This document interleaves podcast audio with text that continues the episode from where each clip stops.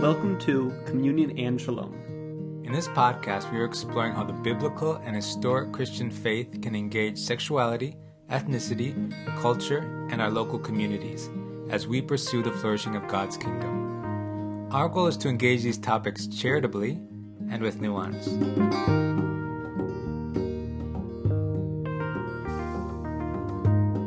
Hello, friends. Welcome to another episode of Communion and Shalom.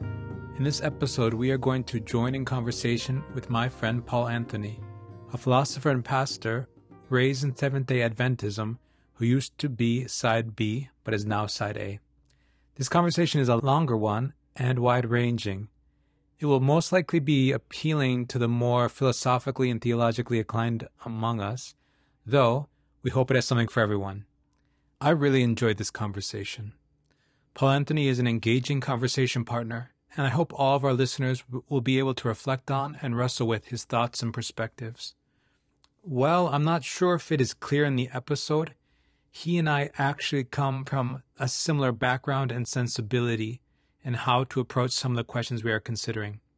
For example, we are both working within the hermeneutical tradition broadly, and I'm also very sympathetic to the phenomenological tradition that Paul Anthony is working from. Before I go on, I want to provide a few definitions as an aid to those of us who have not been in a philosophical conversation for a while. First, ontology. Ontology is part of the larger branch of philosophy called metaphysics. It is the study of being, existence, and reality, and it often focuses on questions around the very nature of something. Ontology is trying to answer the question, what makes a thing what it is? Next, epistemology, the study of knowledge and how we can know things including distinguishing truth and justified belief from falsehood. Epistemology is, you might say, trying to answer the question of how we can know. Next, teleology. Teleology is reflection on the purposes, ends, and goals of things in the world. You could say it answers the question what is a thing's goal or purpose? Teleological thought has been prominent in the Christian theological and ethical tradition in its various instantiations. Phenomenology is a study of the structure of consciousness, examined from the first person stance. Phenomenology is complex, but you might say that it focuses on answering how does my experience affect my engagement with the world? Finally, hermeneutics is the art and science, theory and methods of interpretation. Hermeneutics I guess you could say, refers to the framework through which people are interpreting something, and is often specifically used of texts such as the Bible, philosophical texts, or other literature. As a more general comment, for those of you who are interested in the larger conversation between side A and side B, Paul Anthony, in my opinion, is someone to watch. His kindness, intelligence, and charisma, I think, will make him a prominent person in the conversation going forward. Well, I, of course, hope he will return to Side B in the future. I'm sure he is and will continue to be a blessing the, to the Side A community. Thank you again for listening. On to the episode.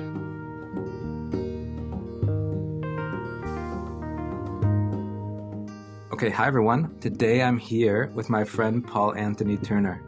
So, this is part of our series where we've been engaging Side A voices, trying to understand what's the difference between side A, side B, why people become side A, and yeah, how what does it mean to fit together in the church somehow, even if we're in we make pretty different decisions or pretty different beliefs, or we live our lives in different ways. So I basically knew of Paul Anthony through a mutual friend. I had seen him previously in some side B spaces. Maybe I saw Revoice once. I, we were on a common Facebook group. Mm-hmm. But my friendship with our mutual friend was the main connection I had to you. He just mm-hmm. mentioned you some at different points. Right. And then he um, once told me that you became side A. May, I don't know when it was, maybe five months ago. I don't know, maybe four months ago, something like that. And I started engaging in your content because he pointed me to your an Instagram page, your Instagram page, where you a, a few of your posts, somewhat recent posts, were on this topic, like why you shifted from side B to side A. When I think through that, I found that you had a YouTube channel, and I I think it's not oh, active boy. right now, but it's this past channel where you were talking about the topic when you were side B, I think. Yeah, I was but then, b at the time. but then it I don't know when you ended. Maybe a year ago. I'm not sure when you ended the or when it has not.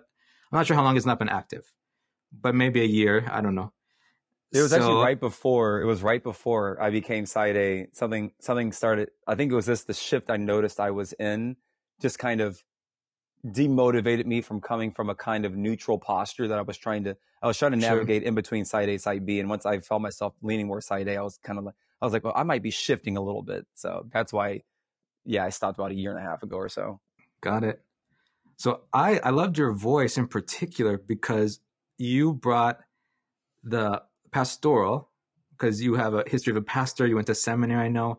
You also brought the philosophical because you're a philosopher. You're studying to be a philosopher right now as we speak. So you bring this pastoral, philosophical, cognitive, intuitive, and you bind it all together in a lot of kindness. And I think that's an incredibly valuable posture in the conversation. And I really want, I was like, man, we talked to, we've talked to three other side A people before. But I was like, but Paul Anthony, he, his voice hasn't been present yet in the people we've talked with. Like he's doing something else, a little bit different. So I want him to be on this podcast for all of our listeners to engage with like your perspective, your voice, like why, how you're putting these pieces together. And thank you for having me. yeah, you're welcome. Yeah, we're we're honored to have you actually. So yeah, maybe you'll say a little about yourself in case I told you my intro, but I'd love to hear more from you about your background and about yourself. Sure. So I was raised raised Christian from the time I was really little by my mom. My mom raised me and my little sister. And she always had us in church and involved in church church activities. I went to a small a small Christian school growing up. Particularly, my mom raised us in the Seventh Day Adventist Church, and to this day, I maintain some kind of a relation to the Adventist church. I can explain that, what that means in a second. But yes, I was raised Seventh day Adventist and I still maintain a lot of the, those beliefs and practices and outlooks on life, etc. But as, so I came out in 2000, 2016 in like February or March. And since then, my, my pastor, like I, I began to like shift in how I approached matters pastorally because I was studying to be a pastor and I did pastor for a short time. But coming out really changed the way I thought about myself as a queer person, how I thought about other queer people, because it had been very, it was, I had a very my, myopic view of us. I thought that we were all just like really bad and really sinful. It was a, you know, it was a choice, you know, kind of thing like that. Me coming out and then me serving as a pastor while I was out and then losing my job because I was out and then surfing, suffering persecution at the hands of my local church that I was raised in for part of my life. All those things conspired together to give me the kinds of pastoral pastoral concerns that I have and pastoral approaches to this matter of how to ministering of how to minister to LGBT people that I have. Eventually, so this past this past year, I joined the Disciples of Christ or the Christian Church Disciples of Christ, which is at least officially they're open to LGBT. They're they're an affirming denomination by and large, a very progressive denomination. So I joined them and I'm working on finally actually getting ordained or receiving the laying on of hands. And so I can serve as a pastor in that capacity. So in the last three years or so, I've been fulfilling my pastoral obligations in whatever ways that I can, not serving in any traditional pastoral role, but, you know, trying my best especially to be an advocate for LGBT people in the church, which is what, which is one of my main purposes that I, I know God has put within me or what have you. Again, is to, to pastor LGBT people and to, to advocate for their place in the church. So that's a little bit about where, where I came from. I always knew I was gay from the time I was very little. I knew I was very different. And it's just interesting to note how my approach to my own spirituality is so very heavily informed by me being a queer person and also how I approach people pastorally is informed by how I, um, by my, by my queerness. Mm-hmm. Yeah. Mm-hmm. Could you unpack that a little bit? You said you always knew you were different or you were queer from when you were very young. Like, what did that mean? And I asked in part because I had no categories when I was young, so I didn't okay understand. So, yeah, tell me, tell us about that. Oh, okay. Well, yeah. growing up, growing up, I went to, I was in all black settings. Everyone I knew until eighth grade, virtually everyone I knew, anyone who was close to me, was black. And in whether at school or at church, wherever. And black culture, because of the traumas we have suffered because of white imperialism and colonialism, we have a certain brand of homophobia that's very unique to us or you know it's very specific to us and there's a certain way it feels and you know growing up in that environment i just knew what was going on even though i didn't know a whole lot about sexuality i was, I was just a little boy i knew what was going on. I knew what it meant when i was called fag or gay at six seven eight years old. I knew that there was something that people were picking up about me that was different from the other boys. There was something that they were getting and i and i felt that. Like i i also knew it wasn't just them being mean. It was no there actually really is something different. I'm over here walking around singing singing you are the sunshine of my okay. i was such a little queer.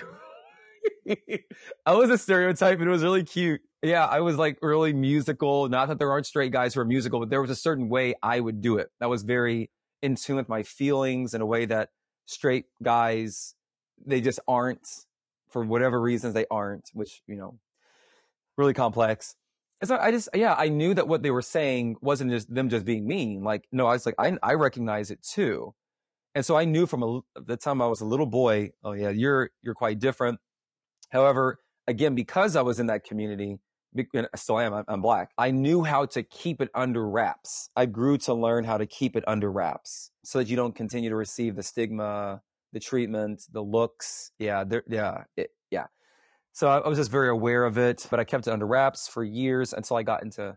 I mean, you know, through through through high school, through middle mm-hmm. school, into. Thank God I went to a small. Thank God I went to a small Christian school where there weren't really any cute guys whatsoever.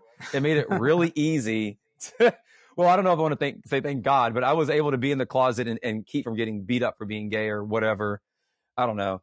It was a lot easier to be in the closet. Let me just say that. Like there was nothing bringing me out. But then in college, that's where I started to meet queer people in number. And I, I started to realize, well, I have a lot of prejudice in my heart and that's not good.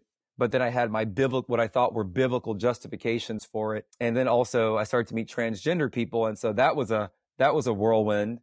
And so there's this, all these different, me having the experience of my sexuality that I did set me up to have an outlook on other queer people that now I completely disagree with. And it was in coming to terms with my own prejudice and beginning to listen to my own body, listen to my own pains and take seriously the pains that other people have, the bodies that other people have, the experiences other people have, that I was able to, I guess, get to where I am. That's that's very broad stroke, but that's that's kind of how it all went down. Nice. Can you talk about that? So you were side B for a while. When you were young, maybe prior to college, were you side B or were you something else? Did the side B come come in college or seminary for you? Like what, yeah. what was that process like? Yeah, that's a good question. So to be very specific, so let's say that we have side B and it's an umbrella, ter- like if we say side B and we're just using as an umbrella term for three persuasions in particular, namely side X at the one far extreme and then side Y and then side B proper. I would say I was probably more between side Y and side X. So side X, you know, for the, I don't know if how familiar they are with the terminology, but side X referring to people who said, you know, the sexual orientation is bad calling yourself gay is bad, having gay sex is bad, and then side Y is the, the orientation is not inherently bad, but don't call yourself gay and certainly don't have gay sex. So I think I fell somewhere in between there. I never really thought that I should and must overcome having the orientation, but I thought I would be better off without it. And I certainly did not go around calling myself gay until I came out in 2016 and that's when I was like, no, I'm, I'm, I'm I am definitely a homosexual essential. Like there's no getting around that. Like sure. super gay. Uh-huh. But yeah, even at that point, I was still I still had a very negative view of what it means to be gay. It wasn't actually until I graduated from undergrad where I had studied theology. Um, I had, you know, I had gone through this existential crisis that that after I had fallen in love with someone, one of my friends, I had gone through this existential crisis that really softened my heart toward my not only other queer people, but myself as a queer person. And so then after, but you know, I still had some ideological steps to go through in order to become side B or even side Y for goodness sake. But I think once I came out, that's when I became side Y. I would say that's when I was very much there. Yeah, okay with the orientation, or maybe I was in between side Y and side B. I was okay with the orientation. I was okay with calling myself gay, but of course the gay sex thing wasn't great. Then I went. Then I was pastoring during the summer of 2017.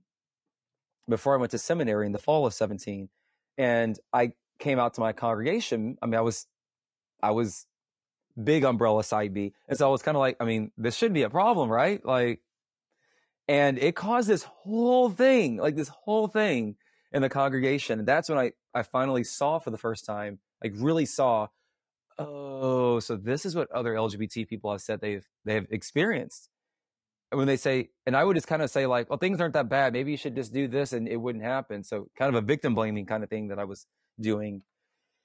And it was when I finally had that experience of being persecuted myself that I was like, oh, okay. And so that's when I became an advocate. I started to advocate for LGBT people in the church, whether side A or side B, what have you. I just wanted to be an advocate as a pastor. Then I went into seminary, and that's where I started studying some philosophy and and some other things. I had been studying some philosophy before. Philosophy really shook the cobwebs off my mind, shook oh, yeah? some of the, the dust, you know, that, that that wonderful postureless posture. But that's where I I finally actually had some association with side B. I read Wes Wes Hill's Spiritual Friendship. I think I still have that book sitting. Yeah, I can see it sitting in my shelf. I still have it. Great book, great book. And that's where I finally realized, oh, like it's okay for me to celebrate the fact that I'm gay. Like at that point, I didn't, I wasn't down with the whole, I wasn't down with gay marriage or gay sex or anything like that. But I was like, oh, so I can go to a pride event or I can celebrate the fact that I bond with other men in a way that straight men don't, that, that, that doesn't come intuitive to them. Or I, you know, you know, there's just all these different things. And I was like, oh, so I can actually celebrate being gay. That was revolutionary for me. I can actually remember where I was standing where I was physically standing, the very stream I was, sta- I was, I was being all spiritual one day, shoes off, walking in the stream. I was at this Adventist summer camp and I was working as a chaplain for this, for a few weeks. And I was re- reading his book and I was like walking in the stream and I was reading one portion of his book and he said something, I think he was quoting something from C.S. Lewis. Mm-hmm. And he was talking about how God uses even the broken things in our lives for good. And I was like, well, what that was my orientation. Like there's something beautiful about it and I should celebrate it. And so that's when I started to just think about my gayness as just a good thing instead of a, instead of a broken thing that needs to be discarded or, or denied. It was, I, I became more interested. Gosh, I haven't said this in a long time. I, I became more interested in finding the redeemable and redemptive qualities in my being gay. I haven't said that phrase in such a long time but I used to say that a lot when I was side B. Like I'm really interested in finding the redeemable and redemptive qualities of my homosexuality.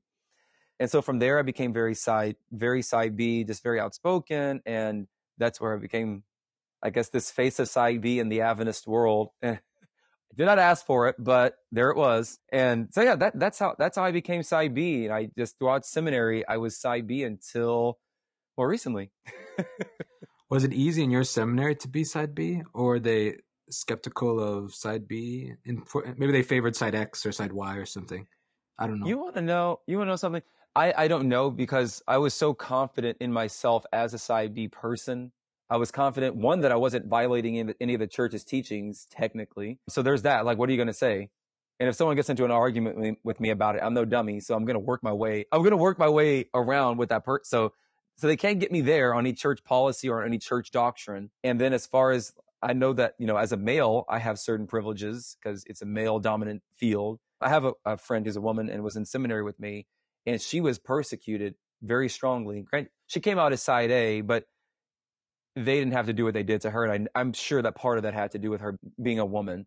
So I know I had that privilege. I had my personality, most of the people in the many of the people of this i'm just i was good with them and the professors so so i think it was just it was easy in the sense that no one was going to bother me no one was going to bother me for for a variety of reasons there were still the ignorant things that people would say about queer people that drove me crazy. There were still times I had to speak up in class and clarify things, especially as I became more okay with side A. When people would say things about side A, I would come and say, well, that's not how, that's not what's, I mean, I might not be side A, but that's not how that works. I was like I know that just because I was also while this is important actually.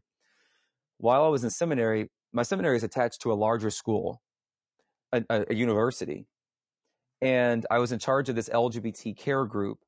That let's say there were twenty to twenty five students or whatever, ninety percent of them were side A or are side A, maybe even more than that, ninety five, maybe even more than that. And so I, I really struggled for a while with well, how do I reconcile the fact that I believe this and I believe that this is a, a matter of incredible moral significance and salvific imp- importance, at least I did at the time. And these people over here, with my side A friends, don't believe that. And yet I see the Spirit of God working in their lives. And the Spirit of God is the seal of salvation in these people's lives. And, you know, I was really, I really wrestled with that. And so pastorally, because I was in charge of this, I was in charge, I was when I was a, a student leader of this group. I was in charge of spiritually guiding this group of people that, that I partly disagree with. And, and so it really challenged me. Was like, how do I minister to them when I disagree? So that started to just kind of, yeah, yeah, it really challenged my, my soteriology, my, my beliefs about salvation and, and, and discipleship and, and, and all these different things. And so when I was in seminary classes and people would say things about side A people, I was like, honey, that's not how that works. I'm so sorry. I'm so sorry to bust your bubble. That's not how that works. So it was being in seminary was was easy, but also it was challenging because quite frankly, straight people say stupid stuff just to say mm. it like mm. that. They say real dumb mm-hmm. stuff. mm. Yeah, that seems quite right. Could you also tell me, as you became side B, how did your family react? Or what was that sort of situation in your household where you come from? So when when I became side B, yeah. So you know, B. Mm-hmm. interestingly, mm-hmm. so when I came with my mom and my sister, we were we were having an explosive argument. I was doing a pastoral pastoral internship during the summer of 2016, and it was actually here in Louisville at the local church that I was a member of. Get to that later, maybe. he said somewhat pettily, but anyways, God's still working on me. So I was pastoring in this church. I had come out in February or March of that same year, 2016, I realized a couple months, two or three or four months later, that I was in love with my best friend at the time. And then it just caused this roller coaster of emotions where I was suicidal, or at least suicidal in the sense that I wanted to die. I guess that does count as suicidality. Asking God to take my life. It was the only time in my life I've ever prayed that kind of prayer or wanted that. Like, yeah, it was, it was, it was a really rough eight months, really tough. The toughest most emotionally and spiritually exhausting period of my life. And I was pastoring during that time and whatnot. And so one day my mom and I got into an argument about something really insignificant. It wasn't about the argument whatsoever. Or the, the thing that I was wanting to argue about was not the matter we were actually arguing about. And it was okay. not with her. My, okay. my gripe was with God. okay, sure. And so she, I guess she kind of took on God. And she was God for me at that moment. I was just like yelling at her. And I said whatever I said. The next thing I said, and you're the reason I'm gay and you don't even care. Oh. Something like, yeah. you put a big burden on her with that. Yeah, it was a lot. Don't worry. Since then, we have cleared up that my mom is Good. not responsible for Good. me being gay. the only responsibility she has of me being gay is her exposing me to endless hours of Golden Girls growing up. Okay. yeah, that is the reason I'm gay. Yeah, I to this day I can quote all the lines from, from Golden Girls, but but yeah, so that's when I came out to my mom. Is during this explosive argument we were having. My sister was also there. They didn't know that I was gay. So when I came out there, I was still in that, I guess, X between X and Y kind of zone, that, that zone right there. And so, yeah, my mom, and when I, and later, uh, a few days later, when we finally had calmed down and cleared things up, my, my granduncle had also died that we found out within 30 minutes or so of that argument and me coming out that my granduncle had died. And so we were, we had to attend to all those things in the next several days. So eventually I went to my mom and I was like, yo, I haven't heard anything from you. That doesn't feel good as a queer person. And so, and, you know, cause parents disown their kids. And she was like, basically, oh, there was no, there was no chance in hell of me ever, of me ever disowning you. Like that was, that was, that was never going to happen. My mom very clearly and, and noticeably did not ask me who I had slept with, if I was sleeping with anyone, what my theology is, whatever. She just said, "I am your I am your mother. I care about you." That was that. I, I remember very clearly. In fact, I felt like I needed to volunteer that information about, yeah, I'm celibate yeah. and all these things. But my yeah, mom, yeah.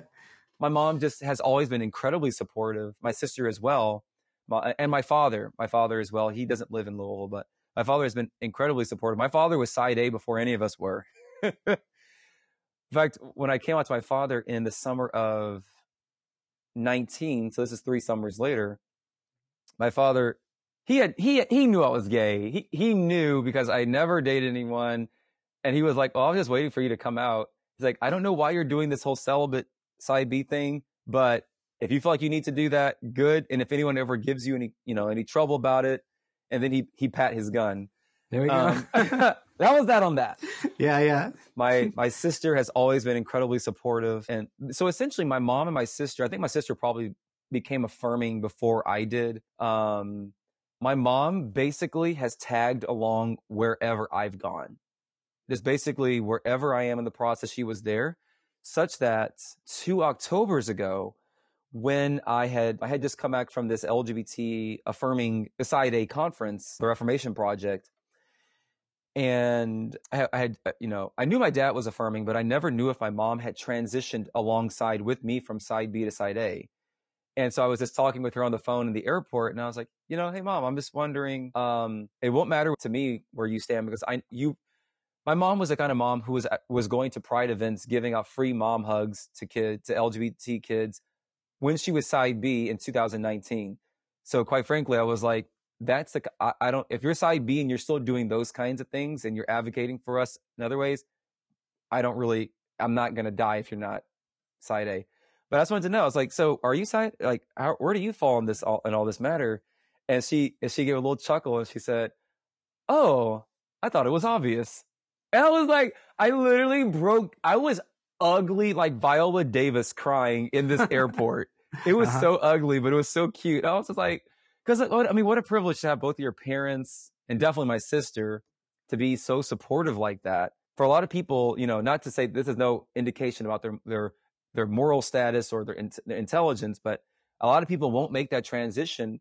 And for those of us who are side A, that transition does matter because if we're going to be married to someone and have kids, it's nice to know that you're going to have your family who are going to be there with you, not just supporting you, but valuing the thing as much as you do, or in the same way that you do, I should say. So yeah, I don't know exactly I never came out as side B. Side B just was it side B proper, if you want to call it that. Is this something I kind of came into? And I think my mom and my my sister whatever, they just kind of came along with that. Um, yeah, that, I think that's how that worked. I appreciate all that, and praise God for your mom and your sister and your dad. Like that's a gift. I a gift, like such a gift, actually. Huge, huge gift. A, a, lot of people often will say, "Paul, I don't know where you get the strength to do it. Like you must be a better mm-hmm. person than me." I don't I don't think that's what it is. I think is that I have a very supportive family and mm. having knowing in the back of my mind that I have that strong of a base that's followed me at every step along the way or mm-hmm. even been there ahead of me, my dad, mm-hmm, for mm-hmm. instance. It's kind of mm-hmm. like, oh wow. I think that's where I, I grab a lot of strength and maybe don't even realize it sometimes.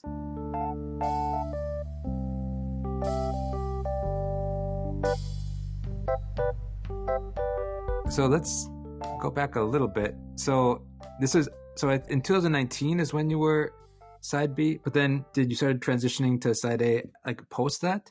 Like what was the process from like the side kind of the end of your side B era? Where did you move from there? Yeah, so I would say so the class so I took a class in maybe 2018 while I was in seminary called The History of Philosophy and also I took a Principles of Christian Ethics class. And a couple of the texts that we read, again, this is a very conservative, theologically conservative institution. So even the most liberal, even the most liberal professors in our, in, in, in, in my uh, seminary were, no, uh, you know, but so putting that there because the name, the names of the title might be triggering for some people, but the names of the books, two of the, two of the books that we read were by this, this reformed philosopher named James K. A. Smith. One was called Who's Afraid of Relativism? and the other is Who's Afraid of Postmodernism.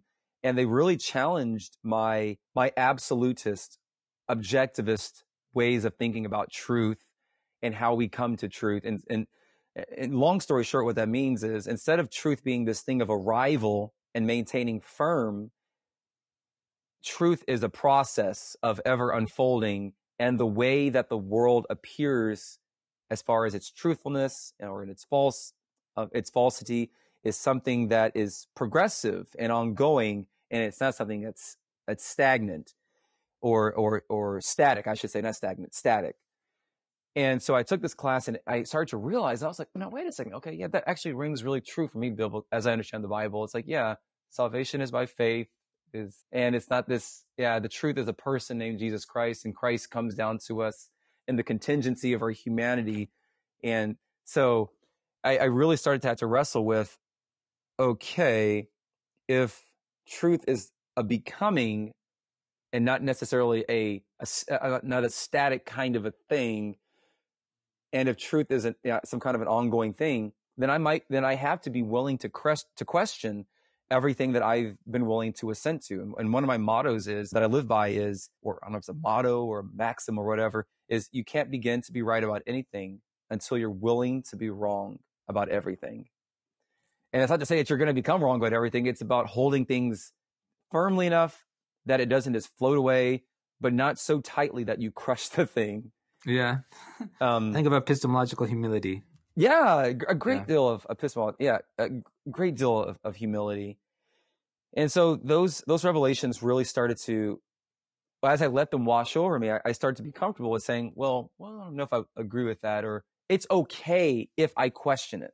And so many Christians, putting my pastor hat for a second, is like, I, I try to encourage people like like whenever I do I don't want to call it pastoral counseling, but pastoral care, let's call it that, with LGBT people who are talking with me, like they, they often will come to me and say, Well, Pastor, what is this? What does this scripture say? It's like, I'm not gonna tell you what the scripture says. I want to get I want to get people into a kind of posture where they're okay with being wrong and recognize that God's not going to be angry with them. God's not going to throw them in hell for being wrong. Where the questioning itself is you staying in your creaturely place. The unwillingness to, con- to continue to ask questions of the things that we assent to is, I think that's, I think that's when we start to get in the, where we move from our creaturehood to try to move to godhood. And Dietrich Bonhoeffer actually says something really poignant about this. And he writes about this in his ethics. He says, this is my gloss on it. And this has been several years since I've read it. But Adam and Eve's sin was essentially found in that they were not willing to stay in their creaturely place. They tried to have knowledge that was only proper to God. And I would tack on to that that they tried to have a way of knowing that is only proper to God, namely objectively, absolutely, if you want to if you want to ascribe that kind of thinking to God. And so a lot of Christians I think are really uncomfortable with sitting in the question but I think I think sitting in the question is the way that we remember God is God, and I am I am I'm down here on the earth. So let my words be few. And I, I so I started to get very comfortable with that posture, such that when I thought about the side A side B debate, and then also as I was attending to this LGBT care group that I was leading, discipling, what have what have you, it started to blend together. It was like, oh, huh okay, so I don't need to flip out that I think it's beautiful that these two people are are married to each other or they're dating each other. You know, these two people of the same sex or this person who's transgender, what have you. Actually, transgender by this point wasn't even a problem for me. I was like, oh yeah, that just makes sense. Like transgender, the, the transgender, the matter of transgender was actually a matter that I became very comfortable with in, uh, in undergrad. I was like, well, duh, guys, like this, uh, this shouldn't be that hard. Mm-hmm. That, that was me. Sure. Yeah. It was the, it was the gay thing. yeah, indeed. um, and so as I be, continue to study some philosophy and and get to what I believe is a biblical humility in interpretation, and also as I was past, pastoring these LGBT people who disagree with whom I disagreed in part, it was that fusion of things that caused my degrees of certainty or degree of confidence in side B to begin to wane. And I began to have a greater degree of, of certainty in side A. So that it was that process set in motion by just me studying a little bit of Christian philosophy or philosophy from a Christian within a Christian stamp framework that began to get me back to a biblical, I believe, biblical way of a biblical humility that opened me up to see that there are other possibilities that could be honoring to God.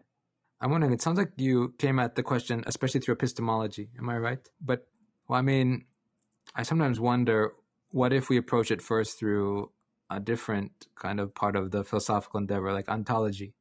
I understand that's part of the Catholic endeavor is we start from there, Yeah. in a part that's revealed, Mhm. and then, and I don't think these are they're not these aren't separate.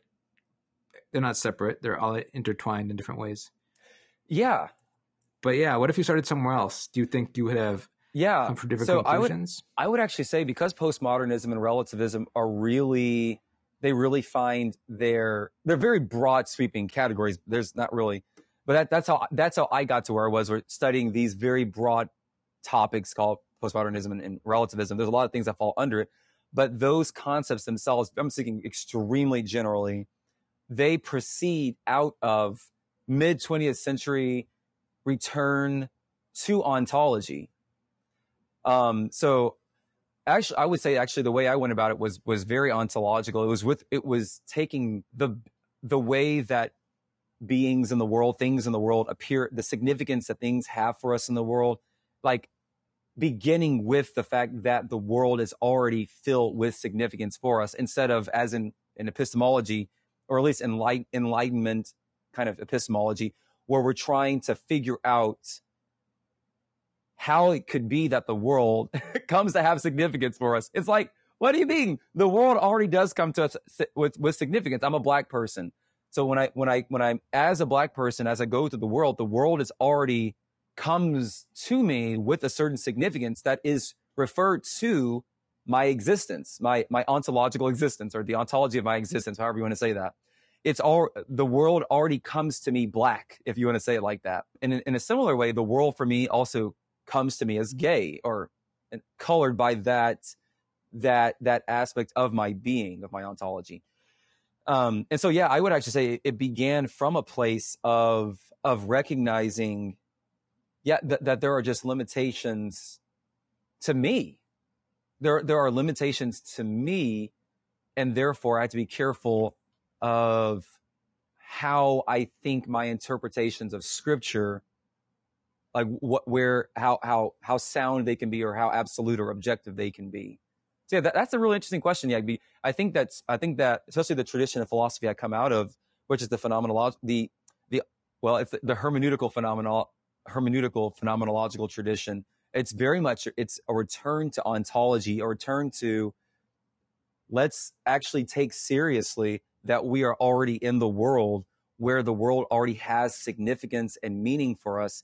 And let's take seriously let's actually really consider what that significance is doing those significances are doing for us what those meanings Ah. are do for, doing for us I- Isn't I've always thought that the British tradition you're emerging from is there are many Catholics involved in that tradition yet. Like what is his name? Mer what is his name? Pontu. What is his ponte name? Yeah. yeah Mhm. Yeah. And there's there's others. Whitehead?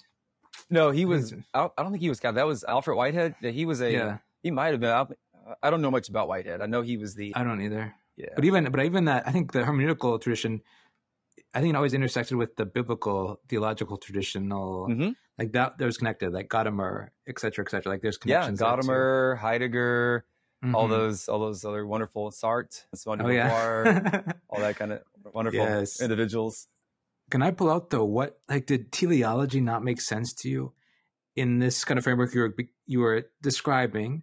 Because I think my my impression of the Christian tradition has been teleology, like the ends of our sexual organs, like the ends of sex. Those have been a prominent part of the argument.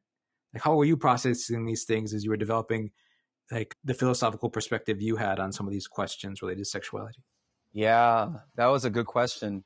That's a very good question, actually. So when I started, it wasn't until I started reading Immanuel Kant, which a lot of people roll their eyes at. Oh, Rolling my eyes right now. Yeah, everyone rolls their eyes because no one understands him. No one understands it because most Christians, most Christians read him as an atheist or agnostic, and I'm like, Sure. I read him as very Christian. But even Okay. whatever, even if he was an atheist, like he, I think he reads more biblical than most Christians are. But it was, and, I, and I'll, I'll stand by that. Like I actually think Kant reads more biblical than most Christian, most the many Christians, as far as like matters of faith and and things like that. How provocative of you. Yeah, yeah. Oh, yeah. Listen, Kant is, daddy. He's daddy. Definitely. That's, that's, da- that's daddy right there. But, so Kant, I won't get all in the weeds for it because I don't want to bore people, but like, here's, here's the big takeaway for Kant. Faith. that's my reading on it. Faith. Kant was really concerned that Christians were making these grand sweeping metaphysical claims about things that you can't, you don't have immediate access to, and requiring that if you want to be a good follower of God, you have to believe what the church signs off on, whichever church you belong to. And as the church articulates it, if you don't believe the bread and the wine do this mo- at the moment of this, then you're not saved. Or if you don't believe the pastor has this kind of authority, then you're not saved. If you don't believe the king has this kind of authority from God, if you don't believe that God is has this kind of a nature, that Jesus had this kind of nature, it's like you don't. I mean, you have you don't know absolutely those things. You have faith that those things are true, and so Kant tries to keep in perspective. Okay, there are things that I can say because I'm actually experiencing. I can I can apply a concept to because it's right here in front of me and it's like like right this thing in front of me right now is a bottle. I can definitely say this is a bottle. Why? I'm experiencing it right now. On the other hand i can't say definitively that god has these kinds of attributes or that my understanding of the way the bible speaks about god's attributes are x y and z. I can infer it's like oh the text seems to be saying this but if someone comes over and says well i think god's actually like that this thing actually means this then i can't it, how do i say this I have to be careful not to make these these differences we have a matter of salvation, if you want to say it like that, or who can belong and who can't belong. Or at least we better be very careful in how we do that. We got to be very careful. And so one of the things that Kant wants to say is, okay, Christians, you look at the world and you see or we see all these all this different design, what appear apparent design. And he says, well, actually, it's one account is, or the account he comes up, which he refers to a transcendental account, is that, well, when I look out in the world, my mind already has these a priori categories or concepts that are always already in operation, such that the world always comes to me ordered by those a priori categories that, that are in operation. So let's say sense data is coming out from the world. Like I see penises and I see vaginas. And so there might be some some faculty in your mind that takes those takes that data and as it is in itself and takes it up and organizes it in a way that it it already comes conditioned for us or packaged in a certain way for us. And so Kant wants to say be careful what you say about what God's will must be according to what you're getting from nature because we're the ones who are organizing nature. It doesn't necessarily indicate something that's true about God. It might be true, but that's where the whole faith thing comes in. He's like, yeah, we might make, in certain ways, we might say that some of these things might, some of these teleological findings might point to a designer and some say it's reasonable. But again, you have to have faith. It's not a matter of, it can't be a matter of absolute certainty. And so for me, when I look at the, when I look at the body parts thing, I'm just like, we live in a broken world. First off, that's the first thing. It's like no, there is no ideal. How do I say this? There is there are no ideal bodies. There there is no.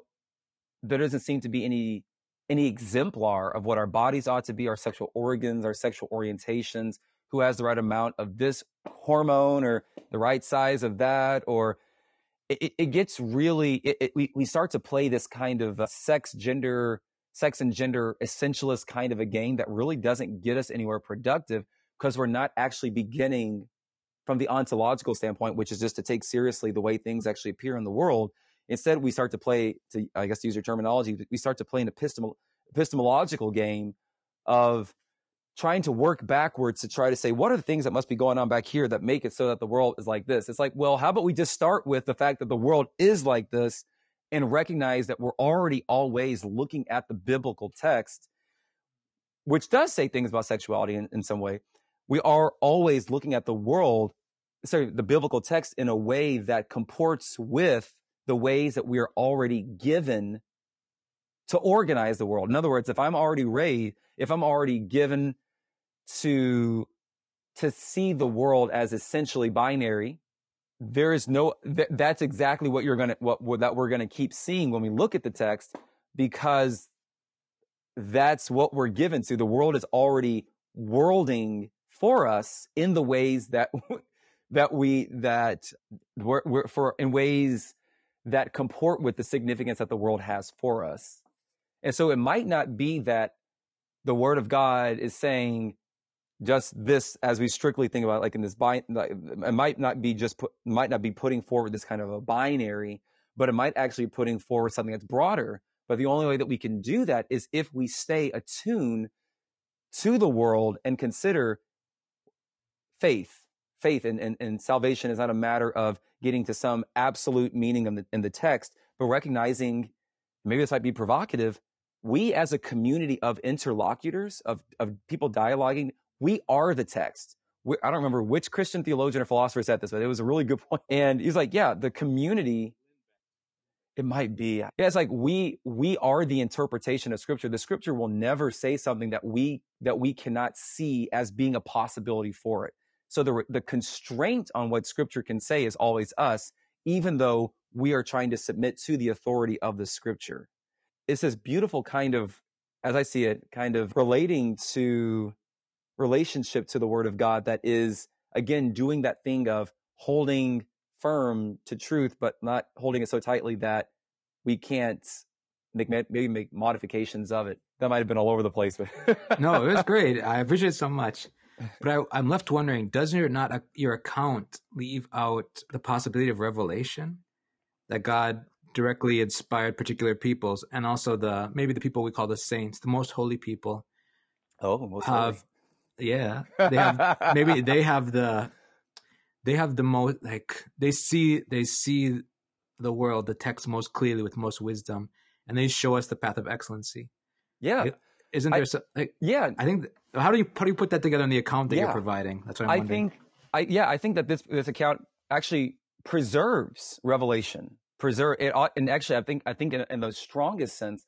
So I'll, I'll, go back to Kant for a second because I think he's, he, he explains this really well in his book, Religion Within the Bounds of Bare Reason, which I swear reads like a, it reads so Christian like. It's, it's, it's amazing. Okay. Where he's like, okay, so I'll take your word for it. yes, know, we're about to do a little study on it. I want to like, bend, yes. I want to write a paper one day, a vindication of Kant as a theist. I look forward to it. but he makes this, he makes this claim that there are two realms. There's the realm of universal faith, and there's the realm of what he calls historical faith, religious faith. Universal faith and universal reason refers to that kind of faith and that kind of reasoning that all persons, no matter what religion you're part of, what background you're from, no matter what time you're from, what have you, all of us have this same kind of faculty or capacity.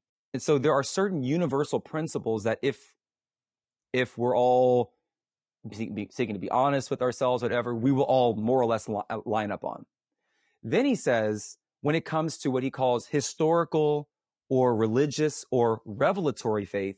Revelatory faith refers to that faith which, he says, which alone can found the church. The church, remember, is the calling out from the world, the universal.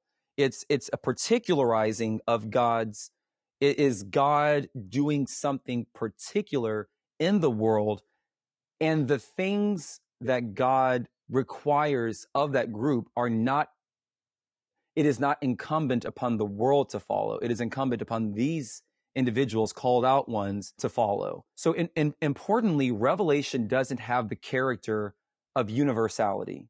It doesn't have, in other words, what does that look like?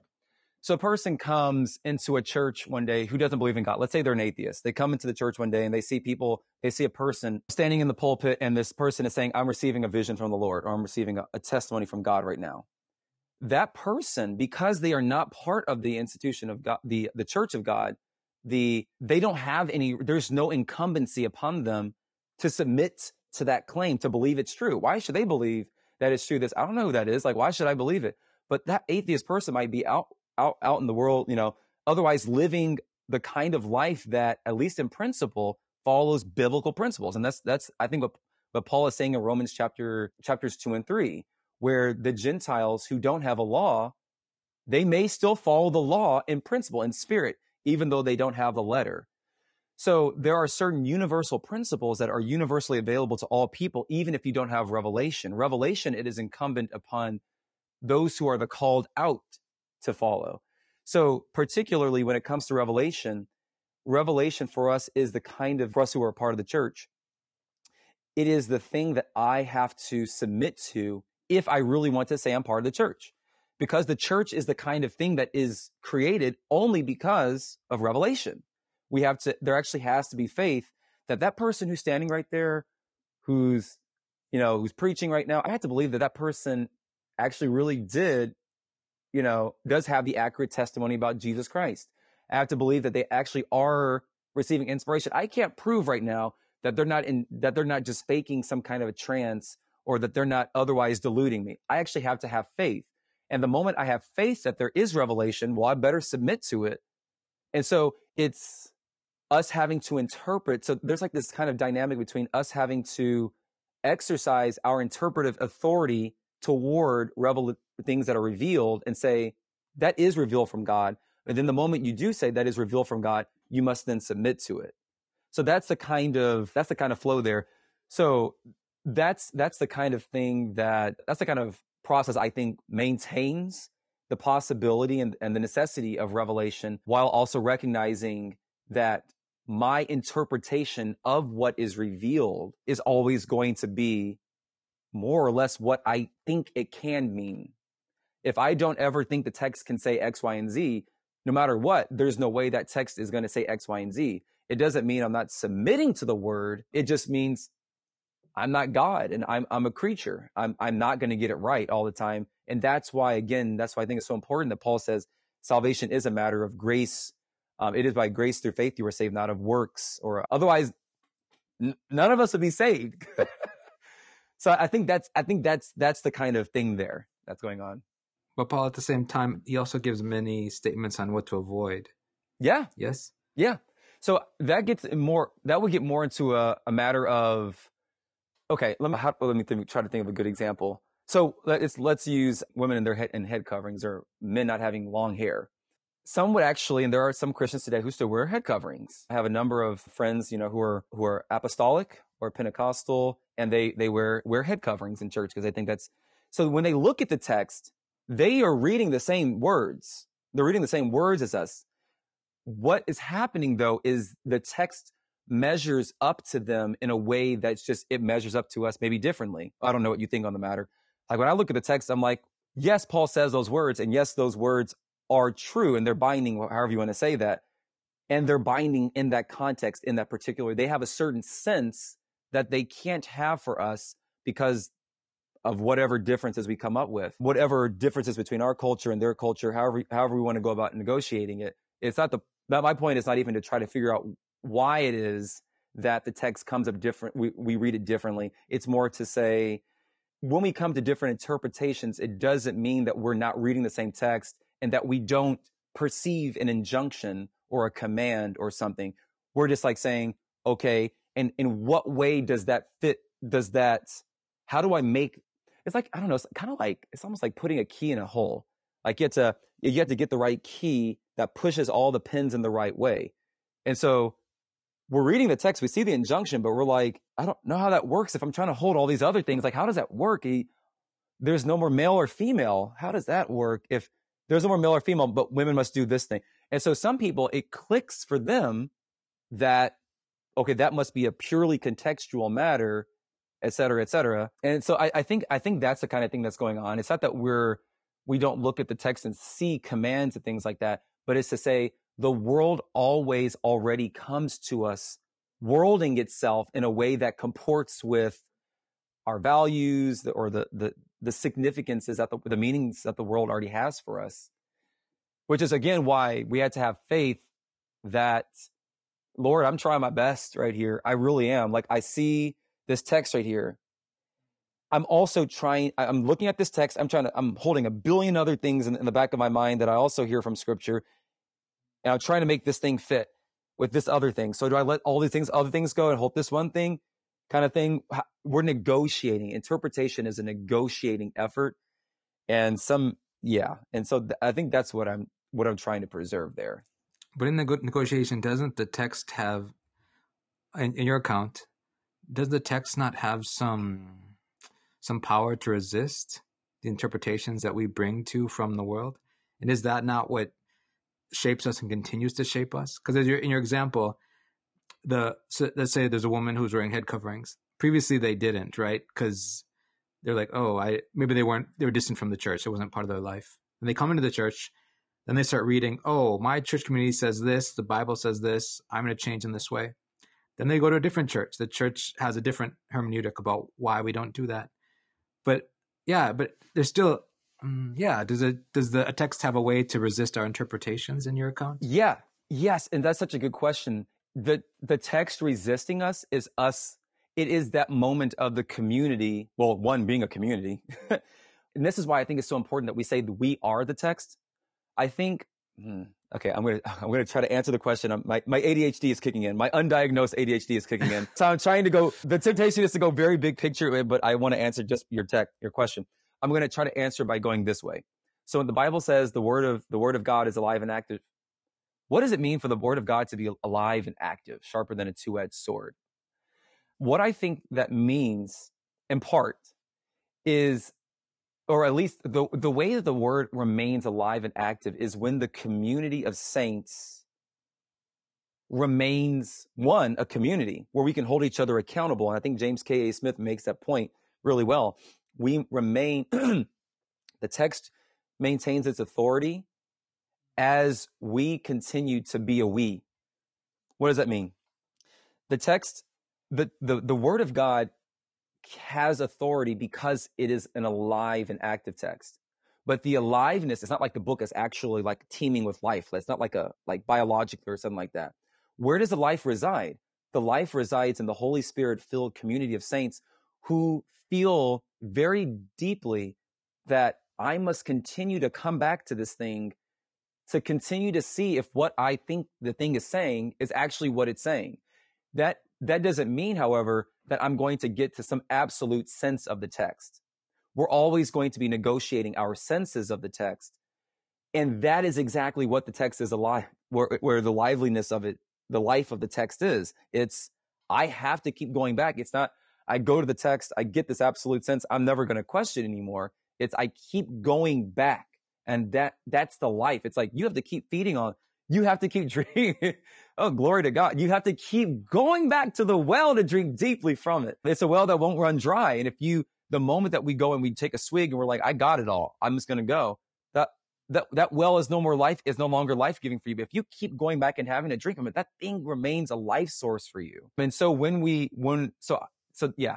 So to answer the question, does the, does the text have the power to resist us? Yes. The power of the text to resist us is the community feeling very deeply that it must keep going back. If the community ever gets, and this is what a, a problem with many, with some churches, whether conservative or progressive, is there is this sense where we don't have to go back. I know, I know what it says. And this is uh, something that conservatives and progressives do. We don't need the text anymore. I'm just going to, I have it. I know what it says, or I know what to think about it. The text will become dead. And so will your church probably. And so it's the the life of the the the, the livingness the life of the text is in that moment where we say i have to keep going back. And it's that is the resistance that the text gives. It's a resistance of saying yeah i know you like so it's like we throw our we throw our interpretation at the text. The text is like okay that's nice. Try again. Try again. Try again. And you keep coming back. That's the resistance of the text I like that actually. I just came up with that right now. there we go. There we go. Good job.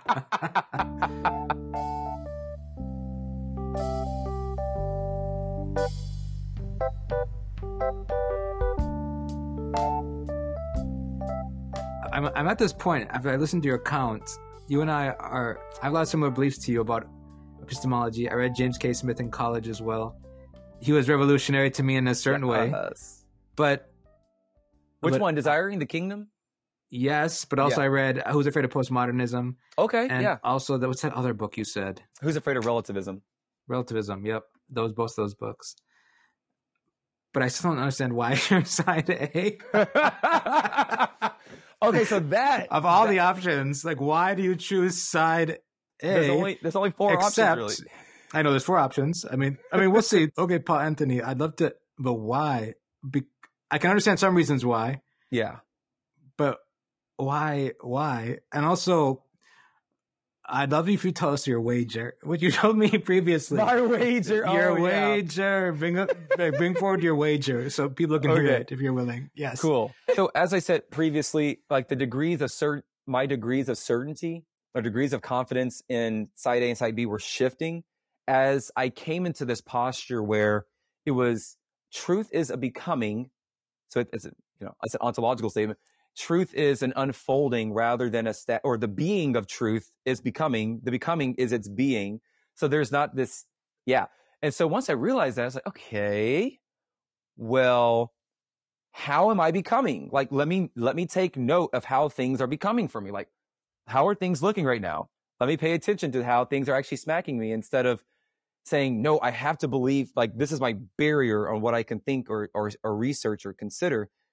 I was like, well, let me move that out the way. And so I could actually like, huh, so this is how the world's actually looking. Now let me consider the, the word of God in light of this becoming, like the way the world is actually becoming. Because I have been so programmed to think, you know, if you even reconsider your side B theology, you're going to hell. Heck, the fact that I, I was saving side B was problematic. So going to hell for that too. You're just going to hell for everything.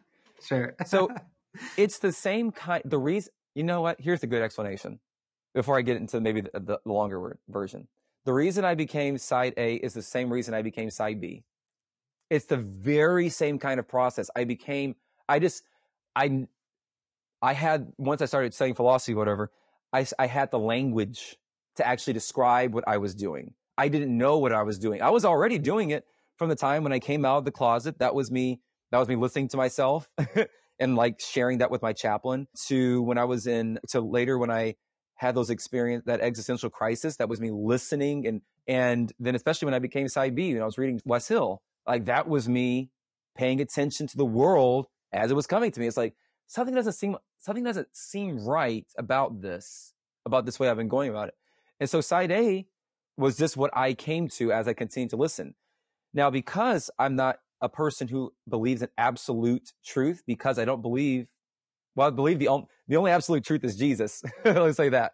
Uh, But I don't think, I don't believe that if I would say there's any absolute truth, I would say it's Jesus, the person who is Jesus. But I don't think that my interpretations are the absolute truth. And that is always what I'm dealing with.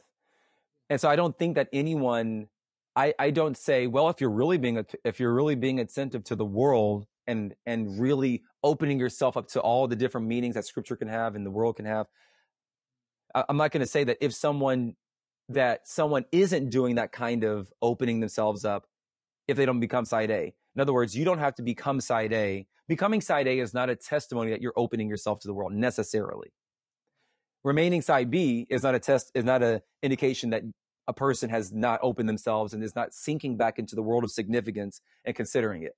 Because I don't believe there's any absolute stance that a rational person will come to. I think that rationality, like Kant says, is a process.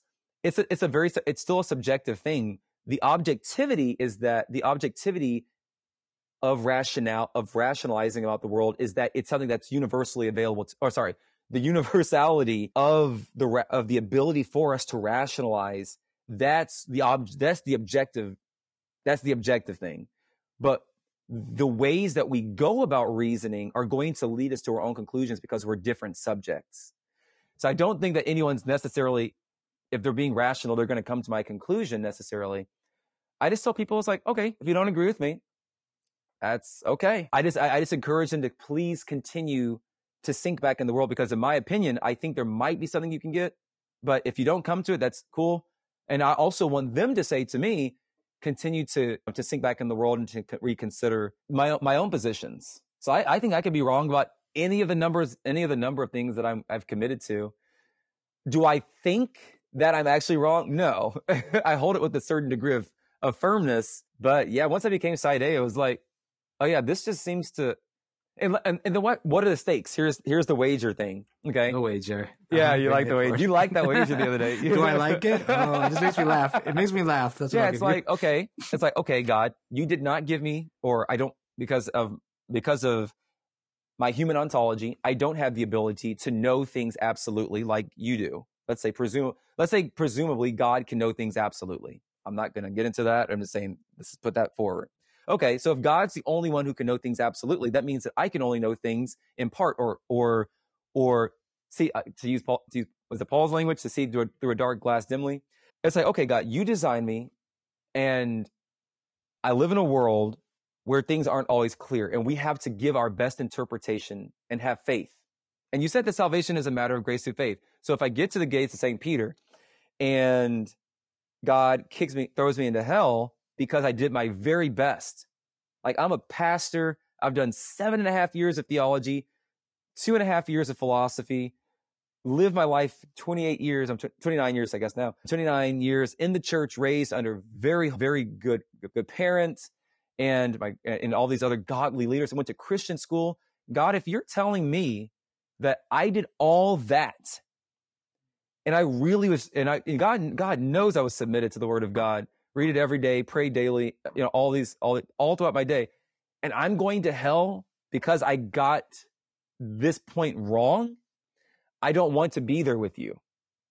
I really, I don't. That might not stop for you. I don't want to be in a heaven. I, I don't even know if I can call that a heaven where a being made me as I am and did not move heaven and earth to clearly correct and did not counteract those things. And I submit, that's why for a number of years, I did not study side A theology because I was like, I don't want to be deluded. I don't want to let my own experience cloud my judgment. But then I start to realize, now, wait a second. That itself is a bias. That itself is a fouling up of me not wanting to study something. And so if, yeah, if after all of that, not studying it for years because I didn't want to dishonor you and then I, and I study it and God did not prevent me from doing this thing, then either God is okay with that and he'll be like, and I get to heaven, God's like, yeah, that wasn't the right, right thing to do, but well done, good and faithful servant. Or I get to heaven and God's going to be like, yeah, you did the wrong thing and you're going to hell. If the second God exists, I don't want to be there with him. If that's how God actually is. And I think that's how we all have to. I mean, I would hope that we're all like that. Like, for instance, if I, like we're, the, the reality of the matter is we're all going to go to heaven believing, practicing, doing things that we should not have. And maybe we thought we should have. That's a simple fact of the matter. If, if we can go to hell for any number, for anything, we can go to hell for all these different things that we're wrong in. So I have to rest in the end of day, in the end, at the end of the day, like Kant so beautifully uh, states, that salvation, or that Paul, excuse me, not Kant, Paul, that salvation really is a matter of faith. God, I'm doing my level best. You see that I'm trying. If you want me to do otherwise, make it very clear. And if I'm prostrating myself before you in church every and and and doing all these things trying to get in your presence and you start making it clear enough, you really didn't care about it. Or you did care about it and you were okay where I was. Cuz guess what? We have we have Abraham, a polygamist. You know, probably most of us most Christians aren't going to agree with that. Guess where Abraham's going to be? In heaven. David. Come on somebody. All these other people all these people who did not believe they weren't Trinitarians.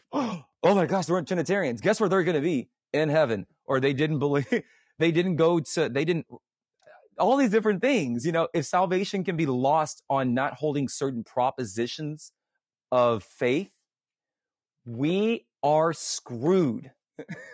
Maybe salvation is lost based on the way you live your life. I think so. And actually, Kant says that. Kant's like, you know? Oh my goodness! Back sorry, to the sorry, sorry. hey. Oh, Anthony, I don't know why you go back to Kant. That listen, all things lead back to Kant. oh my goodness! Eh. For some people, all roads lead back to Rome. For me, it leads back Yeah. to Kant. Oh, okay. Good to know. Good to know.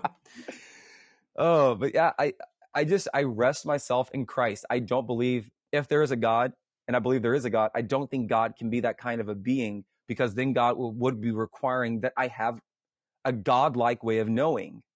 And that's not possible. That was Adam and Eve's fall. That was that was the that was the fruit of the the the the, the cause of their fall, trying to know things absolutely. The devil offers them, hey, you want to know things like God? God's like, I told you to have faith, or not in so many words, but I said, don't do this. That should have been enough. and so right now I'm trying to do what I believe God is saying, do this. I, I, don't think you're earnest. I think you're earnest in your beliefs. I'm not. Yeah. Oh no, no, yeah, yeah. Can would you be willing to talk more about how where you see sin in the account you're providing? Because I think at least some major Christian strands, Christian streams have emphasized how sin corrupts even our cognitive facilities, our cognitive faculties. Sorry, even the like a very reason. And I don't. You're the expert on Kant, of course, but your beloved Kant. I don't know if he's the one who. I don't know if he engages in this, but I think the Christians there's a sort of there's a certain suspicion about some of the ways that we we engage in the world, especially if we've not been with Christ for a long time, you know. And that's not your situation exactly, as you've said. You've been with Christ for a long time, went to seminaries, theology, etc., etc. Having the godly leaders around you. But yeah, how do you, how do you put where do you put sin in this account, and how has that your idea of sin impacted this wager you're making? I don't, I don't know. I think it's just the wager that all of us make, even if we don't know it. I don't think, I think, I think it just is like, if you truly have faith that you're saved, faith is that thing that you cannot, and then I'll get to the sin thing. Faith is the kind of, it's that thing of when I say, this, I believe is, this is what I'm supposed to do, what God would have me to do and unless I believe, unless I, unless I sense that the Spirit is telling me to do others, I will do this because I want to, because in doing this, I believe I honor God. I can't know with absolute certainty. So I'll, I'll, I'll use know and faith. I'll, I'll juxtapose those as opposites, even though I, there's a kind of knowing that happens in faith. I'm just using those terms just to, you can know in a faith way and you can know absolutely you can have a sense of knowing absolutely. I believe knowing, or you can, I guess really complicated, but let me say, I'll say it like this. there's a kind of, there's a kind of knowing that we have when we have faith. It's, it's, I know that I know that I know that I know that I know. I, I, I grew up in a black church and we say things like, I just know that I know that I know that I know that I know. There's no, there's no way for you to absolutely prove right now that I'm saved. What is the basis of my salvation? Well, God, I am I am literally submitted. I'm submitted. I'm trying to live the way of Christ. You honor, if I take the words on the page, which I think I understand, if I take them to heart, it says that that is what pleases you. It, that, that I'm even trying. For God's sake, if, if the thief on the cross, come on, somebody, if the thief on the cross can be saved in, in the, in the 11th hour, then that, you know, and he was saved just by simply looking at Christ and saying, save me in this moment. I, he didn't have any proof that this man was actually the divine son of God. God didn't come down from the clouds and say, this man is, he looked upon this man, noticed what the character of divinity and says, I'm just gonna, I'm gonna, I'm gonna throw it all on. I'm gonna throw it all on him. And what was, what was that the repentance? Didn't yeah. he repent in that moment? He did. Yeah. Yeah, absolutely. And repentance, we had to have faith that our repentance means anything. Of course. Yeah. I mean, I'm sorry to interrupt you. Go ahead. Oh, and so what does what does what does sin have to do with with with with this picture? I don't, I don't, I don't even. I guess I don't even really know how to answer the question because like sin, the presence of sin in this picture isn't fouled up. It, it it isn't. It isn't something like oh now what do we do with this? It's like I guess I have to, I, I have to ask what what do you see as like the the the what are the problems that we might run into with sin in, in my account? I, I don't know if I see it. I wonder if I wonder if sin can does can sin corrupt our cognitive faculties, our intuitive faculties? Can sin can sin like like maybe we think we're we're on this path, right? But could we be deceived on a path? Is that possible in your account? Oh yeah, yeah. We can we yeah. can be deceived on all paths. Like for instance, I would mm-hmm. say air quotes for anyone who can't see him. I was deceived when I was side B. Deceived in the sense that I was incorrect. I was incorrect, etc. I might be now. The point of the matter is once we realize that faith is the grounds of salvation, not having absolute certainty on things, then it becomes a matter of, oh, I can be at peace knowing that, okay, if I'm wrong about this, either God will correct it by the time I die or whatever, however whatever people's eschatology is, and God will get it together, or God won't, and I'll get to heaven, and God will still say, "Well done, good and faithful servant, enter into the joy of the Lord," because you you you fought the good fight, you fought a good fight, like you took some blows, you did some things that you weren't supposed to do, but you fought. I think that's what God. I think that's what God is looking at when God is is looking looking for faithfulness. God's looking for faithfulness. You know, this is not to say God doesn't want right action, Right action, however, is a thing that we have to determine. We have to determine, like, as I'm looking at the Bible, it's like, okay, like I see this head coverings thing, but, and that seems to, the, the, the face value understanding of that text seems to contradict all the other things that I also take to be clear. How do I negotiate that?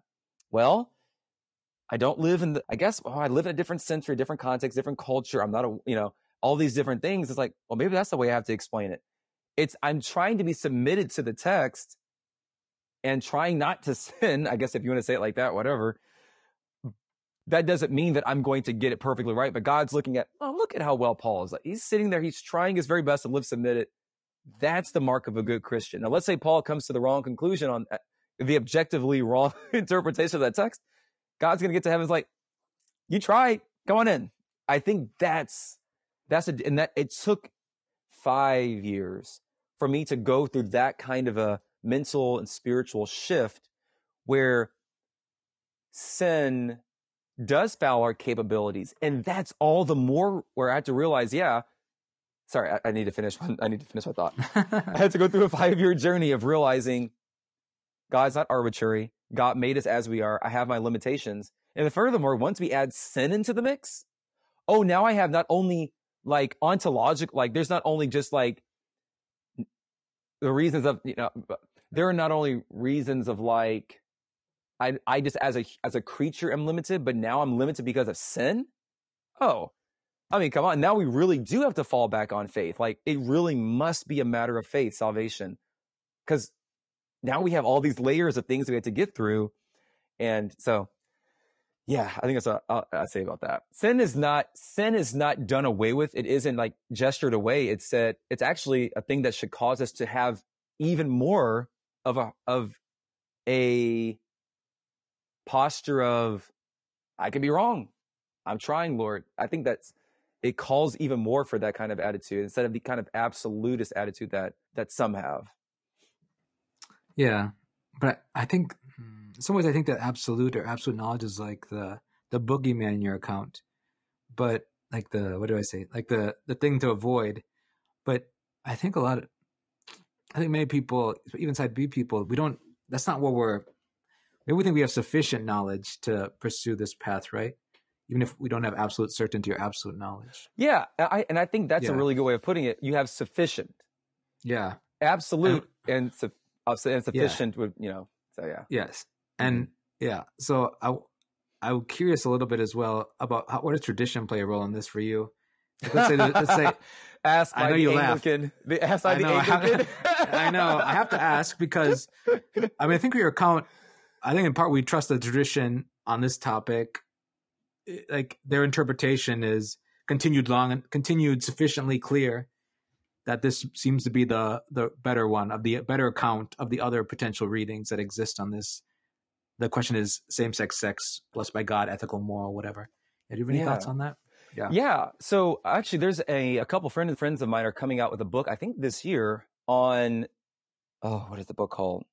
It they're they have done years long in depth study about the notion of there being some continuous tradition about how the how the church has spoken about homosexuality. There is not there is there is I, I, I can't give you all the details. They're the ones who did it. What the guy's name is Ed Ed Oxford. The other the woman's name is Kathy Baldock. Mm-hmm. Yeah, they're coming out with that book, and it's it's. I actually got to spend two three weeks with him in L.A. last December and January, and he got to show me like he showed me these texts where it's like the term that's the, the terms that are translated are translated as homosexuality and so forth just weren't there and not even the, the reformers didn't translate it like that the church did not Mhm, mhm. understand it like that at any point in church history based on his research where they they got access to these really cool archives and somewhere in somewhere in LA I can't remember I can't remember all the details but I, I will leave that to them because I don't want to I don't want to muddy the waters on that but suffice it to say there is ext-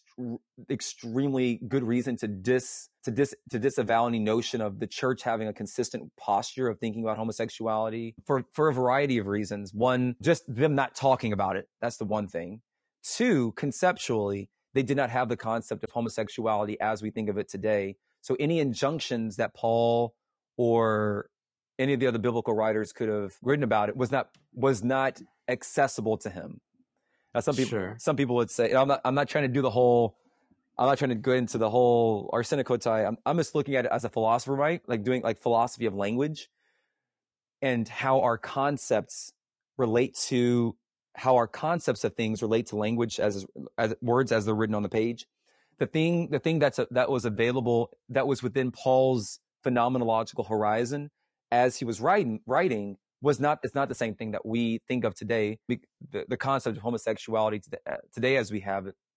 Because our understanding of homosexuality is a full very robust un, re- uh, requires a very robust understanding of sexual orientation of all the different factors that lead to the development of sexual sexuality and so forth. And so whatever paul was writing about even if he is trying to say he is trying to speak about same-sex sexual relationships in some degree what we have in mind today for various historical reasons sociological reasons all the various reasons is just not could not have been what it is what is in his mind because our understanding of homosexuality as it is today did not develop until was it 1800s did not come out to the 1800s and really receive its art its full its full articulation in the 1900s and then today and so when I where was the question? Gosh, I, I got lost. I got lost in the about sauce there. tradition. Oh yeah, About tradition. so when it Yeah. comes to tradition, the Mhm. church do, did not have any articulations. I, I I challenge for anyone to actually go and look at the text. So go and look at our any ancient church writings, Middle Ages, to find where the church wrote any official positions on sexual orientation. Some people say, well, it was kind of like known. It's like, well, we can't, we don't go off of that when it comes to tradition. At least as think far, the arguments. Oh, sorry. Go ahead.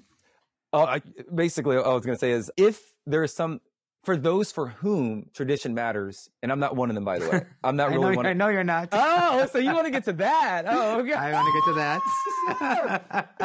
the Anglican, he's waiting for, he's waiting for the I opening. know I am. I am. I'm, I'm just a simple restorationist Christian. I thought so. Yes. Yes. But no, actually, go, go ahead and answer your question. I, I might be able to answer more specifically then, instead of giving something general. Well, I mean, I wanted general. I'm trying to understand Oh. your posture, Okay. but I, I think the contention is not. mm, You you keep. I think you're mixing categories. I think contention is just same sex sex. We're not talking about homosexuality. We're not talking about sexual orientation. Like we're saying that's the that's the potential issue that I think we're talking about. And I, I'm I'd love to read their work when it, your friend's work when it comes out. I wish they'd hurry up. yeah, me too. I would love to read it. I thought it was supposed to come out last year, but I think it might. I hope he's coming out this year. I need to okay. text my friend about that. But at the same time, we also see that the position that same-sex sex acts are moral is a minority position as Christianity has come to us now, right? Like the Catholics don't teach it, the Orthodox don't teach it, Anglicans have mostly not taught it, most Protestants have not taught it.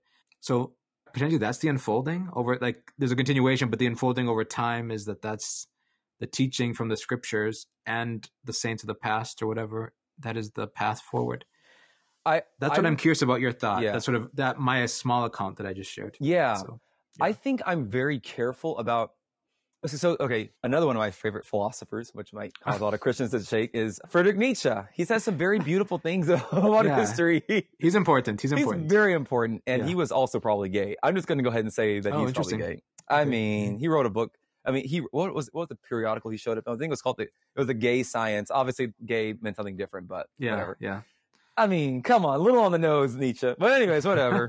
That's a little bit of retrospective reading of him. But so Friedrich Nietzsche, it, importantly, when he speaks about history, he was really concerned in his his- in his historical milieu, where philologists, those who study texts, and historians have become so mired in the enterprise of becoming more and more specific, particular, pedantic, and definite about the things that happened in history, such that they were losing sight of the ability for them to freely do new things in the world.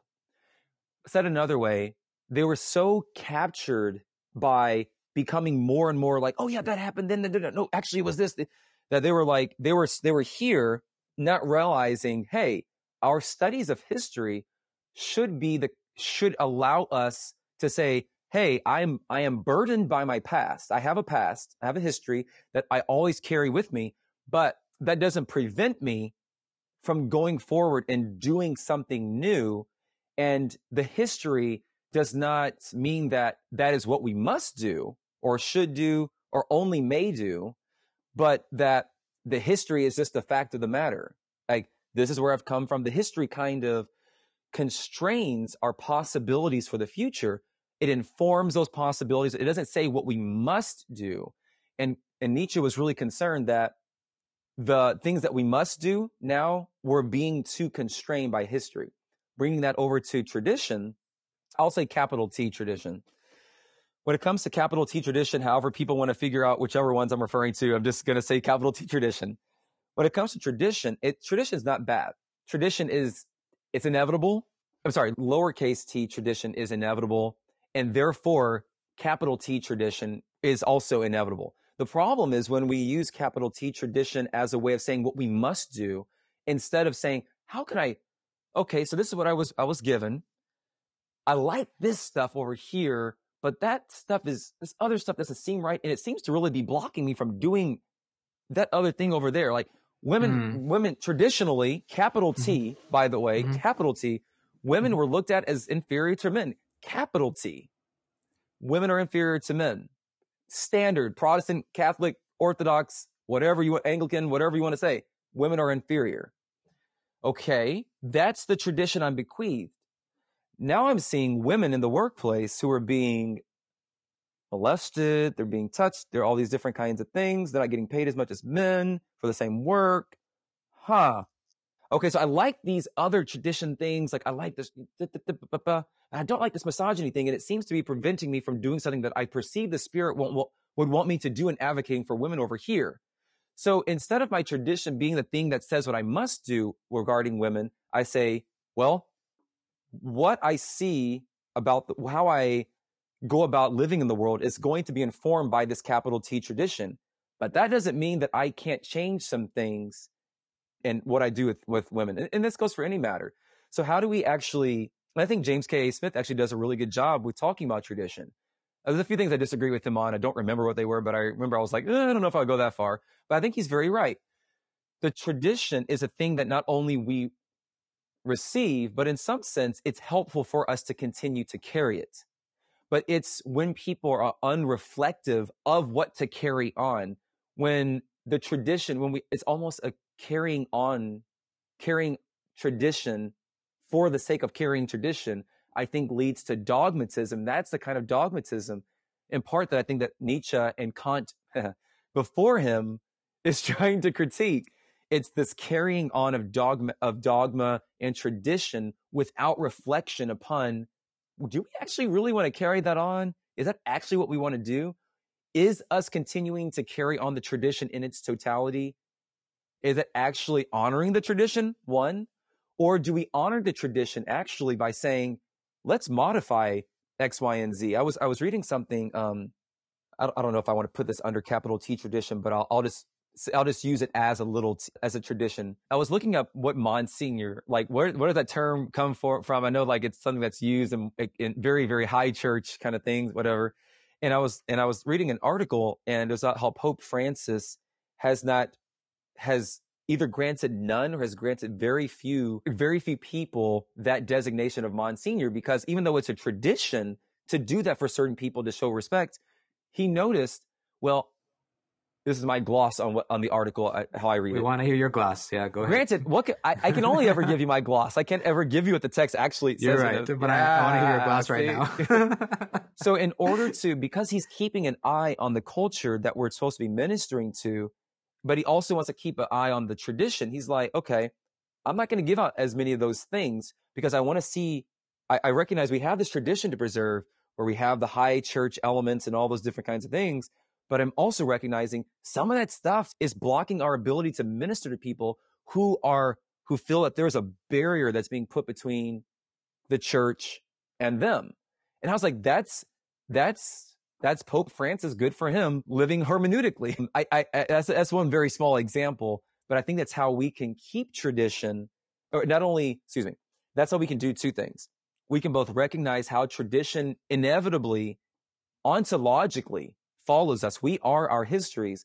We are our traditions, and we can also we can also meaningfully overcome them if we need to modify them. And secondly, it preserves our sense that in certain ways we actually want to preserve tradition. So it's not only inevitable, but we want to preserve it.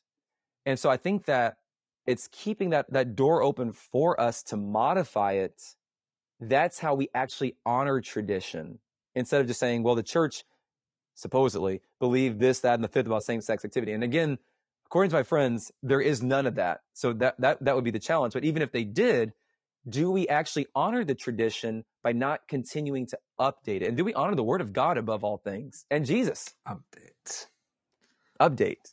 Update. I don't know about that. I there's a lot to say on that. There's a lot to say. I know. I feel the Anglican in you. It's like, a... There's a lot to say on that. yeah, Ah. anyways, even about the scriptures, there's probably more to say about the scriptures, but there's a lot to say on that too. yeah, yeah, yeah. I think there's, I think there's more dynamics because sometimes it's about Mhm. preservation. What goods do we preserve? Maybe I'll say that for now. What goods do we preserve? Not just what do we update. Yeah. But I appreciate your. I appreciate this idea that we the the faith is always coming into new places, new contexts. So the Mhm. question always does emerge: How is it negotiated again? How is it fresh? How does it speak to this place? And that inevitably involves the the shift and a new something new, something different. But then, what are we going to do with that? And in my in my opinion, the the contention right now is is side B or side A the the new reformation for the the church on this topic. Like, what is like God doing in the world? Is it again side B or side A? And I have a position, you have a position, but in some sense, we won't. We, I don't think we'll see the the culmination of our decisions in our lifetime necessarily of the of the the, the argument or the contra- conversation between our positions. Maybe we will. Who knows? But let us see.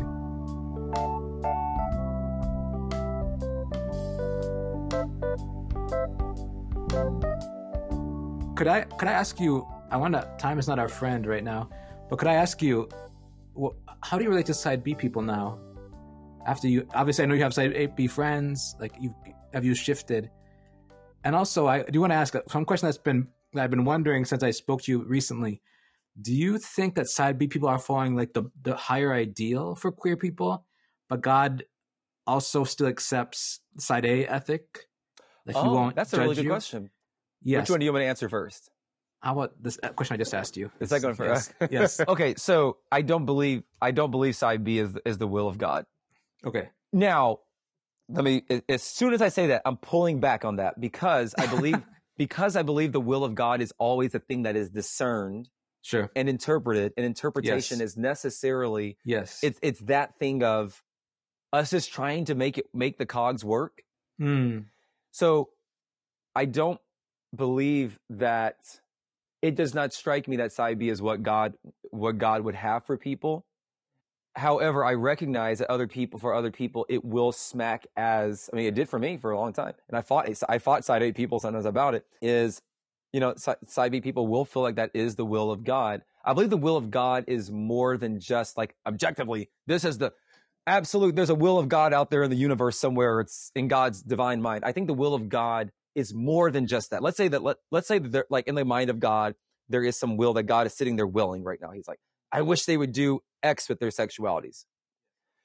I don't know if that thing that's in God's divine mind right now is what God is most concerned all necessarily I don't know if that's necessarily what I'm not saying this is a, as a sophisticated point. I'm not certain that's what God is necessarily after. I think God is after, do I have servants who are faithful? I was like, it seems to me that you're being sanctified because of this relationship. And that's when I was like holding that very strongly. I was like very side B as far as like holding it very firmly. But I was like, hmm, I can see, I can, I, I'm seeing the spirit of living God in their lives right now. And I can't, I can't, I can't deny that or, or get around that. So I, as far as like, if I were to say what I think is in God's divine mind, I think it's side A. Like, I think that God would have it that way. I think that as far as God, this wanting faithfulness and how God is, you know, God's spirit is constantly moving with people. I think that God is mo-, mo- is really interested in faithfulness. Now, how do I relate with side B people? I, I, as I'll say, I'll just, I'll just say exactly what I did when I was side B ministering to or interacting with side A people. I would wish them well in their endeavor and just, and pray and ask and, and, you know, hold them accountable to continuing to stay in that, in that posture of being open to being wrong. If I see someone not doing that on any matter, being willing to be wrong, then I'm going to be like, okay, that I don't, I don't think that's faithful. I don't think it's faithful ever for us to not being be willing to to question the things that we believe the Bible says or what have you. I think faithfulness is the questioning. And so when I interact with my side B friends, if they're still faithfulness is questioning. Yeah, I think it's a questioning or staying in that posture of I could be wrong and being okay with that.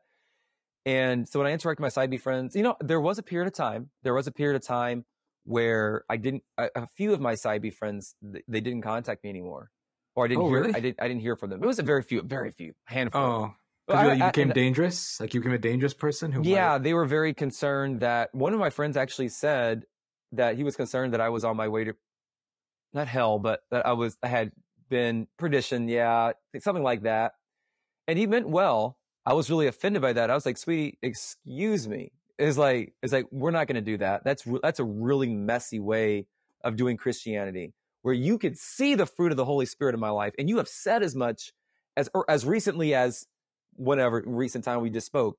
But now I tell you that I have a I have had a propositional change in belief, and now all of a sudden you see my salvation is in in in change. It's I was like, this, it's giving unbiblical, it's giving projection and actually most of my friends when I when I when I when I brought that to them, they were like, "Yeah, I was projecting my own insecurities that I no longer have you as a comrade." And I got that.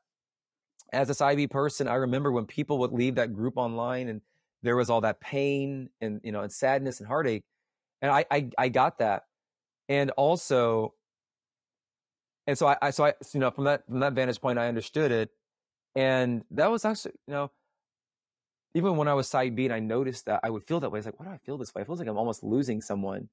And it, I guess it is a kind of loss where it's a very diff, side B is very difficult. I, I think it's, I think it's harder than side A as far as at least side A people, we have one part of the church that's on our side. Side B people are attacked from both the conservatives and the progressives. And it's just like, I recognized immediately as soon as I was a side A, I was like, oh, thank God. like, this is so nice. But, and so because of that, I still advocate for my side B friends. I have, I've had conversations with, with side A friends who are, who were very hard on side B people. And I, I'm like, that's not how side B works. You weren't side B. So don't tell me how it works or how it worked. You don't know because you didn't have to do that.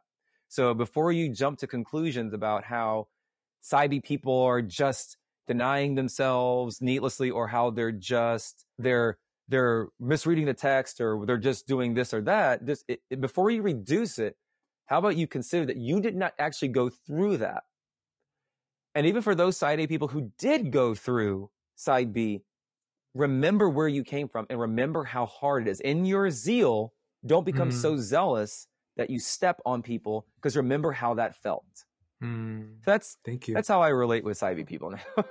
that's worth so, appreciating. Mm-hmm. I, I'm still trying to. Mm, I think. Go ahead, do it. I'm trying to put the pieces together. This is everything you said was excellent. I'm so glad that we have you as our comrade in a certain way. First, the side B side. Thank you. But I still think I don't know, we still represent like normative challenges to each other, side B and side A in some ways, actually in many ways. And it's a, it's it's like impressed in our bodies because we we engage our embodied nature is the thing that actually we are we are kind of describing about and how we live sexually. It's not just bodied, but it's also embodied in some sense. So I'm hmm, I'm trying to figure out how to engage with side A people because of that tension, especially for you. You had a shift where you don't think it's salvific. You don't think, you think the salvific has it's re, uh, reduced, it's changed or reduced in its level, or it's altered in some way, or the the moral stance of this topic has done the same. But yeah, do you do you feel to what extent do you think we're wrong? I could you could you, could you pull that strand out a little bit? You you okay. touched on that in the previous one, but yeah, yeah. So I I think the thing that that's mm, the thing. Okay, so there's a few things, and they're all herm, they're hermeneutical in nature. They're interpretive in nature. I think that for me, when I was when I was side B, I recognized a lot of insul insularity. Is that a word? Like it's like, a, yeah, okay. I noticed a lot of insularity where there was not there was almost a an unspoken rule or a convention to not question. There were people who questioned, of course, and they many of them left. Some of them didn't. Many of them many of them leave, or they're still in this IB group and they're still questioning. But there was almost this posture from some from some people to not question. They a- actively discourage and I think that that is unfaithful. I think they're trying to be faithful, but I think it's I think it's unfaithful, and I think a lot of side B people are afraid of going to hell, losing their churches, and that causes a spirit of fear that cause that leaves us not being willing to consider an option that may be pleasing to God. That that was my my big that was my really big big concern is not willing to question and active and some people actively almost discouraging the questioning for the preservation of the community. And that's not all side B people, by the way. There was there was a few people who were in my mind, leaders and so forth, who in word and action almost discouraged or disincentivized questioning. The second thing is, and I, am really I'm I'm privileged, and I recognize I'm very privileged in this regard. I I'm doing doctoral studies on you know, matters of language and, and interpretation. So I realize these things aren't things that people study, and I want to make them very accessible for people. I don't know how accessible this conversation we've been having right now is. You have a sociologist and a philosopher sitting down and talking about it. So for all the people who've made it this far, God bless you. I hope God gives you the, the spirit of interpretation. Amen. But yeah, so the other part is also interpretive in nature, and it's mm. where there are a lot of there are some very complex matters there are some interpretation and, and, and, understanding language and how language works is very complicated and that goes without saying and when we look at the biblical text there's all there are and i'm not even talking about our our our interpretive methodologies i'm not talking about like exegesis and so forth. I'm talking very high level hermeneutics as a disposition and hermeneutics as a historically conditioned enterprise where again like i was saying like kind of talking ontologically like our who we are our who we are is going to always bear upon the text. The text will always only say things that comport with my being in the how i am in the world how i exist in the world that one i don't know but the first one yes continue ah. I mean, the text won't ever, I, no matter how many times I read the text, I don't care how many times I read the text where it says you can own a slave. I'm never going to think that it's, that the Bible is okay with owning slaves. I don't care how many times I read Philemon or how we say it. I'm never going to think that the Bible actually is okay with reading the text. Even though slave owners said to abolitionists, you are twisting scripture because the Bible says if I want to own a slave, this is what I have to do. Paul, as, as, as recently as the New Testament, Paul was returning a slave back to his owner. And the abolitionists were like, okay, spirit of the text before the letter of the text. Come on. It's like, come on. And so it's, there were like, there, there were, there's a certain sense like, there was no way the abolitionists were ever going to see it. And guess what the abolitionists didn't do? They didn't go down and sit down and come up with a methodological strategy to understand the text better. They were like, we're paying attention to the world. We're looking at the world and saying, okay, and the world is bearing upon me right now in a certain way. I see these slaves with these whelps on their back from where they've been beaten. I see runaway slaves being returned and to their ma- to their their their enslavers, and and I, I see all these different things. They're them on auction blocks. That's inhumane. I don't need a scripture to say explicitly that's wrong. And as the world is bearing upon them, and they look at the text again, they're like, oh, look at the story of Moses. That's a story of liberation. Look at the text where Paul says it's for freedom that Christ has set us free.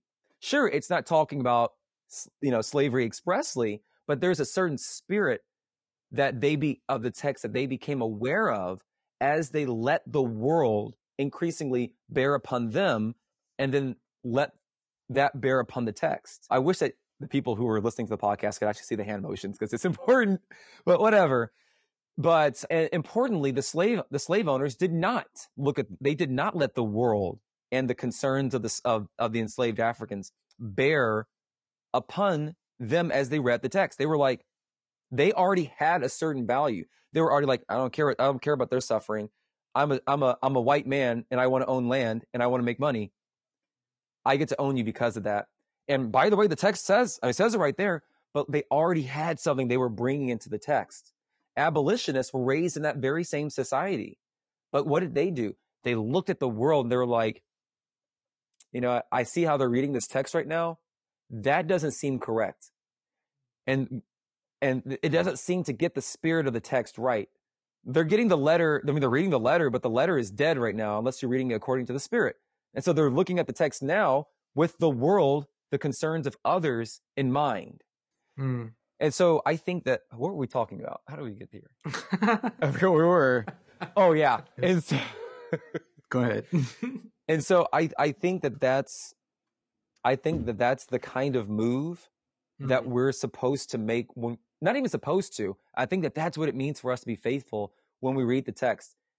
Remembering that we are in the world, the world is already bearing upon us and therefore is being borne upon the text and is what it's coming to us when we're reading it. The, the trick, however, is to not become just what where Heidegger says, not to just be a uh, just be at the whim of das Man, the man, or the, uh, the sorry, the the they, the the this the way the way society is. It's it's that thing of freedom when I can look and say, huh, I'm give I have a certain tradition, whether lowercase t or capital T, and I care about it in these various ways, and I recognize how that's bearing upon me right now.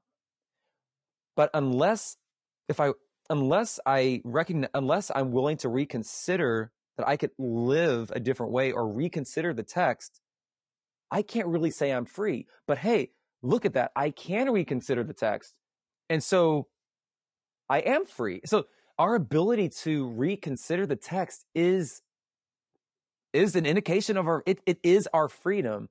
And I was really concerned. That's what we are talking about. I was concerned at side B, like the discourage like discouragement, whether from within side B or from straight people, to not reconsider it. And then secondly, when we're looking at what it means to interpret this idea that there is some absolutist way of looking at the text where it's just it's fraught with all kinds of concerns and the tradition i come out of the uh, philosophical tradition i come out of is one that is really concerned with sinking back into the world and not taking an absolute stance taking a, a posture about about about the degree to which we can be certain about the things that we we hold, but rather taking a posture of just sink back into the world and let the world proceed out. Let the let the world like flow with the world. Like Uh, instead of like standing on the shore and looking at the biblical text as just something I can look at as over there and I can see its absolute meaning is over here. It's like, sweetie, that river goes all the way down there and goes over, there, connects to another river, which dumps out into the ocean, which connects with all the other various bodies of water. But so that's what that's what the, the objectivist absolutist approach to interpreting scripture is. The hermeneutical way of doing it is to jump into the water and go with the flow and look at how how is the world actually flowing? How is the text as alive and re- responding to the world's situations? How is the text alive? if we're are if we're already committed to the the objectivist approach, the absolutist approach, you're not going to see how thousands of miles down the way the, the, the river dumps out into the ocean or whatever analogy you want to use. You have to be willing to jump in and flow with it. And as we do that, I think that I, I would hope more side people, my, more side B people are, and side A people. I guess you asked me about side B. I, I would hope more side B people are willing to at least jump into the water and flow, but that first takes faith. Do you think we've not already? No, I don't. As a movement, I don't. I, I don't. I, I'm so, I, I, I, and I don't say that to be to be hard. I'm saying that as a person, No. when I was side B, Yeah. that I saw, I saw that. I, I saw a lack of Mm. that very poignantly. And side, and if, if people want me to balance it out, I'll say side A people do it too. no, no need to balance. I'm just Okay. I'm just curious. Perhaps one day you'll see a side B phenomenological account and you'll change your mind. Yeah, let's just say all the phenomenologists are affirming. well, maybe that's Catholic ones. but There's a lot of Catholic. come on, phenomenologists. come on. There's Catholic ones. but also that's that they often do a different kind of phenomenon. Well, that's okay. That's a different. That's a different. But anyways, no one wants to hear about all that. and anyways, Paul Anthony, it's been so great to have you on. I've Yeah, I had a lot hope, of um, fun. I hope I'm curious which part of our audience this will appeal to, but someone somewhere will appreciate the sort of philosophical musings. So yeah, I'm like, oh gosh, like how how philosophical did he want to go with this? Because I I wanted to go there. I you wanted to go there. so okay, I really, thank you I for really bringing appreciate it. that. Yeah, Yeah, thank you for bringing it. yeah, I hope I hope any of our listeners keep engaging with your work as it develops. And yeah, let's see. Perhaps you know, let's see what the future holds for you, whether it's side A or side B or something and with else. you, and also with you. Yeah, Thank you, and also with me. I got a husband for you. oh, do you? Oh, thank you. I Uh, appreciate it. Jesus, that's good. That was so. I appreciate that. Anyways, yeah, thanks so much. Hey, listeners, I want to let you know about the Communion and Shalom Patreon. Joining the Patreon community not only supports this podcast, but gives you the opportunity to listen to bonus content, give input on future episodes, and submit questions for a patron-only Q&A. We're so thankful for the support and encouragement from so many listeners, and we hope that this podcast continues to be meaningful to you.